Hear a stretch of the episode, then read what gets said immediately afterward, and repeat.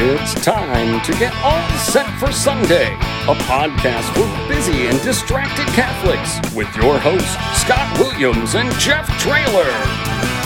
When I hear the coffee brewing, I think, what the heck we doing? Because I got barely any sleep last night. As the diaper bag I pack with Hot Wheels dollies and some snacks, I say oh, a prayer there'll be a seat in the crime room this time. It's alright, cause I'm all set for Sunday. It's alright, cause I'm all set for. It's alright, cause I'm all set for. It's alright, cause I'm all set for Sunday. Welcome to All Set for Sunday, a podcast for busy and distracted Catholics to be a little more prepared for Sunday Mass. My name is Scott Williams. My co host is Jeff Trailer. Howdy. Howdy, Scott. Nice to see you. Nice to see you too. That's my cowboy accent. Is, is it? Yeah. Thank you for cowboying. Giddy up. Um, how you been? I'm good. Yeah? I'm good. Yeah. It's getting a little chillier. It is. It's getting a little chillier. We're we're heading. It's late autumn now. And you heading mentioned into that- the winter. That This is one of your favorite Sundays of the year. It is my favorite. It's at least the favorite title of a Sunday. Got it. Yeah. Uh, Father Dufresne, how are you today? I'm great. Yeah. Welcome life. back. Thank you. Do you like Christ the King Sunday? I love Christ the King Sunday. What's your favorite part? Oh man, What a jerk. you know, Christ think- the King of the Universe. Oh, that, so the official name is Solemnity of Our Lord Jesus Christ, King of the Universe. correct. yeah. That's why. That's why it's my favorite. Christ the King Sunday. That's a great name. Don't get me wrong. It summarizes it. But the whole like Jesus Christ King of the Universe. Yeah. That's. I mean. Hmm. I think my favorite part, Scott, is when our Lord Jesus Christ, King of the universe, becomes present on the altar, which doesn't necessarily distinguish it from any other Sunday. Or any other But- day for that matter. It's my favorite part. Yes. Favorite part of every day. Good answer. You chose the right profession then. I, I hope so. Yeah. I hope so. All right. Well, you ready for the two minute drill, Jeff? I am. Um, as soon as I write down this dumb question that I want to hold on to for later. But now Got I'm ready. Oh no. Good. I just good. remembered I have a really good one for you, Father, that I've been holding on to for quite a while. At least you're coming up with your own now. Whoa. It's aggressive, but whatever. Did we have All lis- listener generated ones last time you were on the show? Uh, there were some priest generated ones Yes. last time. I, didn't, remember. I didn't intend for that to be fully aggressive, but No, I, I think that was our friend Father Tim came up with some questions for you the last time we had you on. All right. Um, our first reading comes from 2 Samuel, and this is in in the theme of kings, not of the universe, but just kings. We see the crowning of David, King David, um, that he becomes the the king that shepherd the people of Israel, commander of Israel. Um, we see King David put into place here, and from there, he's anointed that king of Israel, and, and we have that leader. So it's a nice little like glimpse into the future uh, there in that role that Jesus will play, but at a much larger level. Uh, responsorial psalm: Let us go rejoicing to the house of the Lord. Oh, this is So there is there is some hand clap crosses coming in churches around this country. Hopefully not all, but somebody father knew exactly what I was talking about when I said it, but somebody is gonna I rejoice when they said to, oh yeah, we're gonna get some hand clap crosses. Um good luck. Great priests out there. Um all right, the second reading is from Colossians. Um, we really get some beautiful poetry here. It is, and and laying out for us who this who this King of the universe is, the image of the invisible God, created all things, heaven and earth. He is before all things. He is the head of the body of the church. He is the beginning, firstborn from the, just this beautiful listing and understanding, um, almost a little creed, if you will, um, kind of laying out who is Jesus to us. Um, but very well done. And then in our gospel reading, we have Luke chapter 23, 35 to 43. The ruler sneered at Jesus and said, "He saved others; let him save himself if the ch- if he is the chosen one, the Christ of God. Even the soldiers jeered at him. And they approached to offer him wine and called out, If you are king of the Jews, save yourself. Above him there was an inscription that read, This is the king of the Jews. Now one of the criminals, hanging there, reviled Jesus, saying, Are you not the Christ? Save yourself and us. The other, however, rebuking him, said in reply, Have you no fear of God? For you are subject to the same con- condemnation. And indeed, we have been condemned justly, for the sentence we received corresponds to our crimes. But this man has done nothing criminal. Then he said, Jesus, remember me when you come into your kingdom. He replied to him, Amen, I say to you, you will be with me in paradise. All right. Good job reading, Jeff. Oh, thanks. Uh, Father Dufresne, did Jeff get anything wrong? I didn't hear anything wrong. I, I especially liked the part where you complimented the quality of St. Paul's poetry. Yeah, those. It's like I think St. Paul feels very affirmed Oh, right now. Not only, um, not only did I not get anything wrong, I got something extra right. Yeah. Look at that.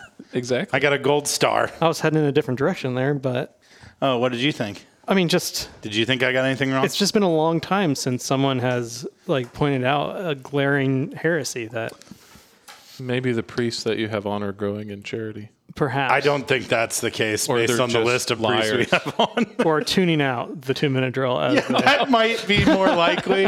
I think oftentimes we pretty finish up- sure he didn't say anything wrong. I I've often wondered if I could, with some of our guests, if I could do the whole two minute drill on the wrong Sunday and they wouldn't notice because they're that tuned out. But yeah, Perhaps. Yes. Uh, well, speaking of tuning out, we don't want people to tune out during this. oh, that was a good gospel. recovery. I didn't know where you were going. Me That was either. I, I could see it. What are you preaching on this weekend? Speaking of people tuning out, your homily, Father. Um, well, I, I really have two questions for you guys as I was as I was looking at. I mean, there's a lot. First of all, you always have to answer this this main question as a preacher when you're dealing with something like Christ the King. Am I preaching on the readings? Am I preaching on the feast? Or am I preaching on both? Hmm. Right. And so I really dug a lot into what is Christ the King Sunday because I love it. Right? I mean, what is more triumphant than like celebrating Christ our King? It's the last Sunday of the liturgical year. Like we're getting ready to go into Advent, which is my personal, personally my favorite season of the year. Um, mostly because it's melancholic. Um, it's like it's it's a season of expectant joy, and for me, expectant joy is apparently melancholy. Anyway, so um, that's an important question. So I would encourage people at Mass this weekend ask yourself the question: Did Father preach on the feast? Did he preach on the readings? Did he preach on both? Did he preach on neither? I um, Hopefully, hopefully one of the one of the first three. yeah. Uh, but my questions for you all is first question: Have you seen The Lion King? Yes. Okay, good. Come on. That's I mean that's a classic. But Are we I'm s- talking live action, original, What are we- original? Okay. Original. Original. Don't be ridiculous. Yeah. Or the, are we talking the musical, the movie? I think I've seen the musical too, but the movie, Okay, all right. the original movie. Elton but those John giraffes doing the, the, musical, pretty soundtrack. awesome stuff. Anyway, yes, um, Elton John. Okay, so we've seen the. So Lion you're King. preaching about Elton John. No. Okay. The second question is How would you all like, in the course of this brief podcast, to solve all the problems of the world?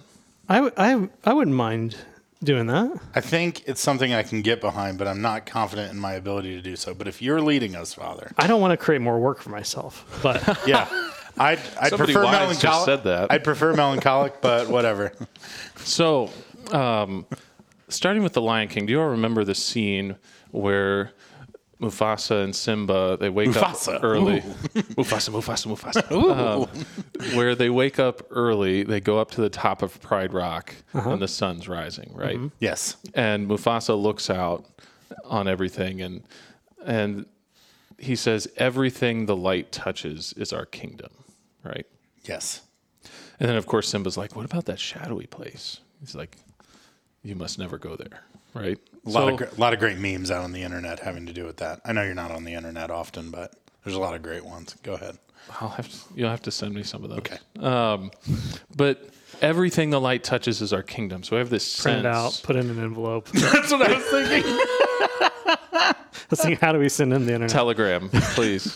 um, everything the light touches Carl. is our kingdom. So when when we see when we think of a king, we obviously immediately think of a kingdom. Like a, to be a king, you have to have a kingdom, mm-hmm. right? And and whether we're talking about King David in the first reading, whether we're talking about kings in the world throughout history, whether we're talking about Mufasa, like every kingdom has its borders, right? Well, what are the borders of Christ's kingdom? The universe yes. right? And so this made me uh, this image came to me of of the Lion King this week because I was thinking about that line in the creed, you know, what we say about Christ because sometimes this this feast of Christ the King can kind of sneak up on us. It's like Jesus is Jesus is our friend. Okay. Jesus is our teacher. Okay. Jesus is is a prophet. Jesus is our savior. We like that. Jesus is our helper. Jesus is our healer. And then it's like Jesus is our king. Of the universe. Wait, wait a second. What? because there's there's something in our culture that I mean, obviously we're we're here in the United States. Like we're very famous for getting rid of our king, mm-hmm. right? So there's something in us that's like king is kind of bad. But every Sunday we say about Christ and his kingdom will have no end. Right? So I was thinking about that and it's like, okay, that's kind of distant, like in eternity. But as I was drilling down into the into the encyclical that founded this feast, Ooh, when was that? Um, 1925. okay. I was curious about like the timing of Yeah, yeah. when somebody decided to add that universe piece. So So when we went to space. yeah. it was we hadn't gone to space. I know. yeah, so Pius the 11th Plus that was a sound studio. Go ahead. Flight can't wait. not taking the bait. Um, so the Feast of Christ the King was established by Pius the, the 11th in 1925. And Jesus Christ, King of the Universe. what's significant about 1925 is that it's 1600 years after the it's the 1600 year anniversary of the Council of Nicaea. Ah. Right. Okay. So they were having this big Jubilee year, and to close the Jubilee year, the Pope proclaimed this new feast. And the, the church does this periodically, right? Um, like Corpus Christi wasn't something that the apostles celebrated, Right. right? Even Christmas, uh, or um, even the, the three big feasts of like the Annunciation, Easter, Christmas, um, they're not universally celebrated right away. And so over time, like feasts get added when the church needs them. So Corpus Christi is added when there's a low point in faith or a challenge to Eucharistic faith. Why is Christ the King added? Well, Pius XI says in in a letter that's called uh, Quas Primas, I think. I've got it right here. I don't know if that's Um, the pronunciation, but we'll take it. Quas Primas. What's that mean? Um, it it's the Latin for in the first. So the Hmm. It's always the first few words of first few words. Yeah, yeah. I just think so. that's the the English title. You just if wanted to I- set yourself up to say that. No, I. Yeah. No, I agree with you. But, It but is. usually they, they, they pick Yeah. a first sentence that makes sense for for what they're talking about. if you if you search Pius the Eleventh on the Feast of Christ the King, that will be the English title. But he he puts out this document to say this is why I want to celebrate this feast, and basically what he says is the Feast of Christ the King is the antidote to all of the evils of our modern world. we did it. Say that one more time. The feast of For everybody Christ in the, the back. King. The feast of Christ the King is the antidote to all the evils in our modern world. So, you, if you look at papal documents from like the 18, the mid 1800s, right up until the Second Vatican Council, there are all of these warnings and all of these, you know, and and sometimes it can seem a little like stodgy, like a little old fashioned, a little reactionary, but the popes were consistently warning us about issues in our culture. And and if you read this document, it sounds like some of the things that he's saying, he could be writing them today Right. about things that are in the culture that are causing problems. But he says at the root of all of them is that Christ has been excluded from public life. Christ is not our king. And so he establishes the feast of Christ the King in this time in the 1920s. Secularism is just kind of getting off the ground, right? There's just been a huge world war. Um, people are losing faith. You know, there's anti-clericalist movements and like like anti-priest movements in Mexico and, and other places going on. And he puts his finger on what's wrong and he says, Christ is not the king anymore. Christ is not reigning. And that is why there is not peace. Because he's the Prince of Peace, right? So as I was thinking about his kingdom shall have no end, that's not just true time wise. I think it's also true when you look at the expanse of the kingdom. Like there are no borders to Christ's kingdom. No shadow land for There's Jesus no Christ. No, mm-hmm. I mean there is, and it's within His kingdom, but you don't want to be there. Um, We should still never go there. you should never go there. but it, yes, Never go there, Simba. Um, but the uh, I'm more of a Pumbaa guy. and His kingdom. will have- I'm not taking the bait. Uh, his kingdom will have no end.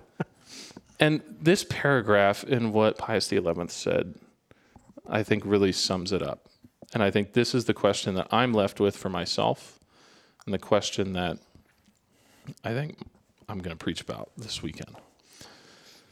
So buckle up. This is a bit of a long paragraph. But Pius XI says, If to Christ our Lord is given all power in heaven and on earth, it must be clear that not one of our faculties is exempt, is exempt from his empire. He must reign in our minds, which should assent with perfect submission and firm belief to revealed truths and to the doctrines of Christ. He must reign in our wills, which should obey the laws and precepts of God. He must reign in our hearts, which should spurn natural desires and love God above all things and cleave to him alone, or be attached to him alone. He must reign in our bodies and in our members, which should serve as instruments for the interior sanctification of our souls, or to use the words of the Apostle Paul, as instruments of justice unto God. So Pius XI is diagnosing the problems in the world, is saying things are falling apart, there's violence, there are all of these challenges that they've just lived through World War One. Um, there are all of these new movements that are disrupting families and nations, and he's saying the problem is Christ is not the king. But he's also saying that the solution begins with us. You know, G.K. Chesterton wrote a pretty famous letter to the editor um, and I have to look up which newspaper this was in, but I have a I have a copy, photocopy of his letter to the editor. So the question that the the newspaper asked is, "What is wrong, or what is wrong with the world?" And his answer is the the answer to the question, "What is wrong?" is or should be, "I am wrong." I am wrong. It makes sense. That- Not I am bad, but I am wrong. No, it. So when you read that paragraph, I was taking notes. I just defaulted to like theology class, and I'm a I'm very much a problem solver. Like that's it's where I'm best at in in my job, and in like I just figuring out the solution things. So what when you read that paragraph, I heard like a if then and statement, right? Like it's if we're going to accept that He is all powerful, then nothing is exempt, which means we have to let Him in. So the the only thing that could be wrong is us allowing him in rather than it can't be that he doesn't have control over it.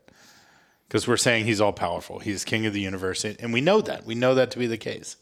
So then if there's something missing, it's because we haven't allowed him in our hearts, to reign our hearts, our minds, our souls, our our actions, everything.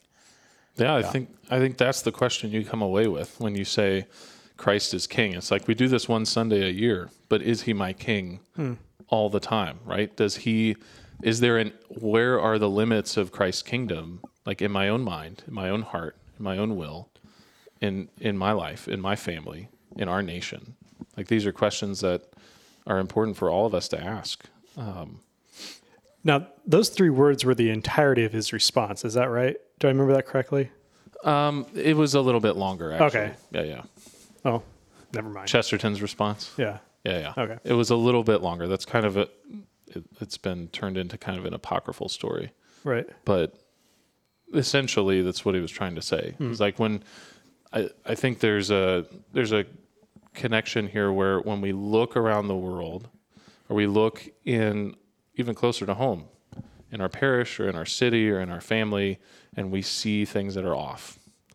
Um, where do we start? We don't start with like all the other people. Right. Sometimes in the confessional, it's like, "Thank you for confessing everyone else's sins. Do you have any sins you confess?" Like, I know that those are your husband's or your wife's sins, but are what are your sins? Um, right? And the the answer is looking to ourselves, like saying, "Okay, if this world is going to get better, if our parish is going to be better, if our church is going to be better, then Christ needs to be my king. Absolutely. Like there needs to be no end to Christ's kingdom in my life. There needs to be nothing in my life that isn't given over to him. And you know, I think there are very practical ways that that people can kind of do that examination and say, you know, am I just a, a subject of Christ the King like for an hour on Sunday or and then the rest of the week is normal or or every day am I setting aside time for prayer? Am I dedicating myself to the King? Um, it's amazing how many encyclicals and church documents were written to address a specific issue of that time, but have become this timeless document because we still we still deal with the same crap over and over and over again. We just and find it's still our fault. yeah. The answer's Yeah. always still the same. Yeah.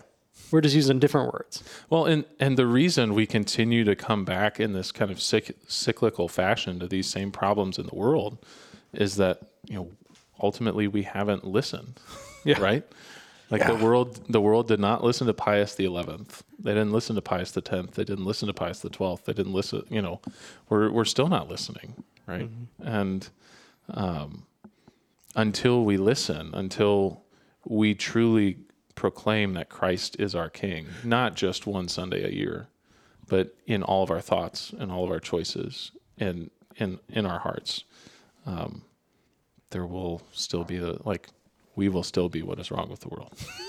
and um, but I, I think this feast is a is an encouragement. I mean, it, it's explicitly meant to lead us back to Christ our King. Right? It's supposed to be that reminder once a year of that's right. Christ is the king. Christ is ruling.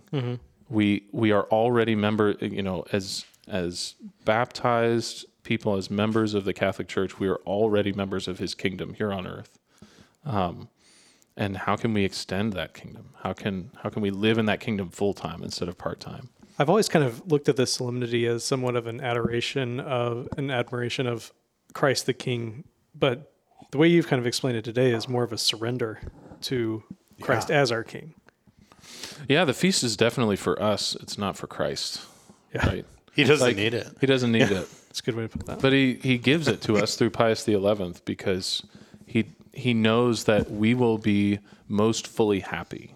Like he knows that we will enjoy the fullest peace if we make him our king. Like if we are willing to submit ourselves to him, if we're willing to obey him. You know, in in the gospel according to John, like he continually says, "If you love me, you will keep my commands." Right.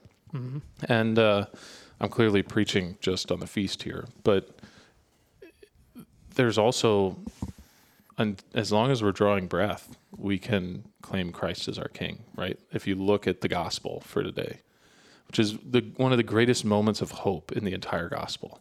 You know, you have a thief who's been crucified with Christ. Like this guy's a criminal. He even says, like, I'm I deserve what I'm getting. I deserve being condemned. And then he turns he looks at this man that's hanging on a cross next to him who's bloody, who's been stripped, and who's suffering. And he looks at that man and he says, He has a kingdom. Jesus, Remember remember, me, me when you come into your kingdom. And that's all he had to say. That's how simple it is.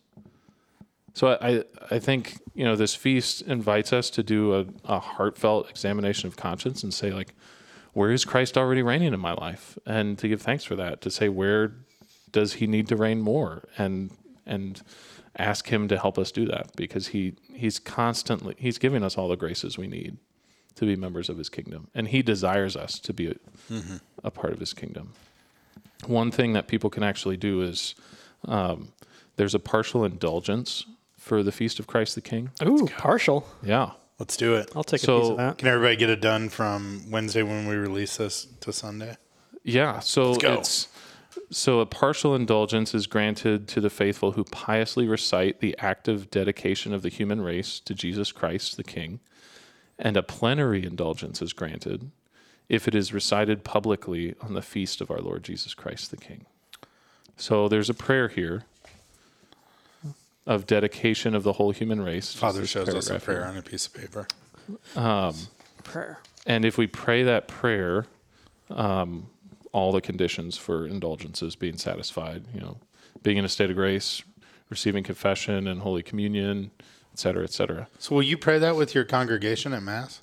On because if you pray that with everybody out loud, Yeah. you've given them all the gift of a plenary indulgence, right? yeah.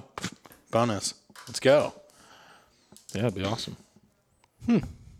Let's all do that. If you're listening, just give your priest this prayer before he walks. Right. We'll put it in the show notes. Yeah. Yeah. We won't Google it because Scott doesn't know how to put things in the show. The, notes. it's called it's called the act of dedication of the human race to Jesus Christ the King. Let's, We'll let's put do that it. in the show notes. Uh, all right, Jeff, you ready for some dumb, dumb questions? I am. It's time for Jeff's Dumb Questions. The part in the show where the glow of the flame of knowledge grows a little dimmer and our collective IQ goes down a few points, all thanks to Jeff. We're sorry. I am. All right. First dumb question, Father. I was just commenting on this, but I think the first time we ever had you on here, I asked you some questions about Vagabond Ministries, and at the time, you were just kind of like lost about it. And I realized then later that it was because these ministries were coming into town, and then when COVID hit and everything, everything got delayed. But now here we are again, and I know that Vagabond Ministries is a really interesting and unique ministry organization that has come into Indianapolis and is operating kind of via your parish. Can you give us uh, just a brief, like, what are they doing? What's interesting about them? How, you know, what what should the world know about Vagabond Ministries Well, I, with you as their pastor? to to be fair, uh, I'm usually lost, so that may have just been like me being normal in our last meeting or in, in the first recording. But Vagabond Missions is, is an organization, a nonprofit that works with urban youth to lead them from hopelessness to hope in Christ. So they are in To introduce them to the King. yeah, they're in several cities uh, throughout the country, and they've recently come to Indianapolis for the first time, and they're they're working with us at St. Philip Neri on the Near East Side. So um, we're very excited to have two. Uh, recent college graduates who are missionaries in our parish, uh, as Sienna and Joe. They're awesome, and they are working to just build relationships with teens who may high school age teens who who may have no church connection whatsoever, um, and to try to introduce them to Christ. I mean, it's boots on the ground, you know, relational ministry in our neighborhood, which is, you know, a pretty pretty rough neighborhood. I like it, but it, it's a challenging. A lot of people who are struggling, a lot of people in situations that feel hopeless sometimes, and um, they are their mission, their whole life right now is bringing those people the hope of Jesus Christ. And I find it fascinating the work that they're doing because we we talk a lot as a church about evangelization, um, but I know that their ministry is like very specifically dedicated to like we want to get outside of the roster of the church. We're out trying to find the unchurched, those Yeah. who are not just who have like fallen away from the Catholic faith, but don't know the Catholic faith, don't know it at all, and bring them in. And I think that's unique. Not that they're trying to like exclude others, but there are a lot of ministries within any parish that are helping feed that. But I think this is interesting that their their focus is really just the community. Honestly, I think there's something about their model that parishes can learn from. And you know, they they have a model of there are there are levels that you can engage. Uh, you can engage the the evangelization at. So they offer you know just fun events like youth events with like a five ten minute witness at the end or they they offer a bible study for people who want to go a little bit deeper and for people that want to go even deeper they have rcia or they'll bring kids to mass on sunday right? So that um, I, I think that's that evangelization ministry is difficult for us as catholics because sometimes we can restrict our parish activity so much to well what we do is mass so let's just bring people to mass and it's like sometimes people don't know what to do with that or they're not ready for that Not right? always they, the easiest introduction. they they need to have a, a relationship. So hmm. where are the places that we can welcome people where it's it's no pressure there's social engagement they they can feel at home and then we share a little bit of the the hope of the gospel with them. And and vagabonds doing that. I really admire it and i'm i'm thrilled that that they're in our parish It's- That's awesome. it's been a huge blessing so Well, thank you for welcoming them and the work you're doing. And we're excited here at Catholic Concepts to be working with them and trying to support their ministry too. So it's pretty awesome. All right. Next question. I've been asking this all throughout the fall and uh, season here because I I repeat this every week, but I, to give you context, not that you don't listen to the podcast every week, but I'll go ahead and give you some For new listeners. For new listeners, uh, I re- I saw a a thing online of a church that in their silent auction offered that if you won the silent auction, you could remove a hymn from being played for the entire year. Uh, I, I was reminded recently on, on our show that like as a pastor you really can do that. But not that you would but if you could remove a hymn for an entire year what would it be father? Remove a hymn? Just rip a page out of the hymnal. you just you, it doesn't get to be played for an entire year Hmm. or if you're some of our guests you could just choose an entire mass setting. Hmm.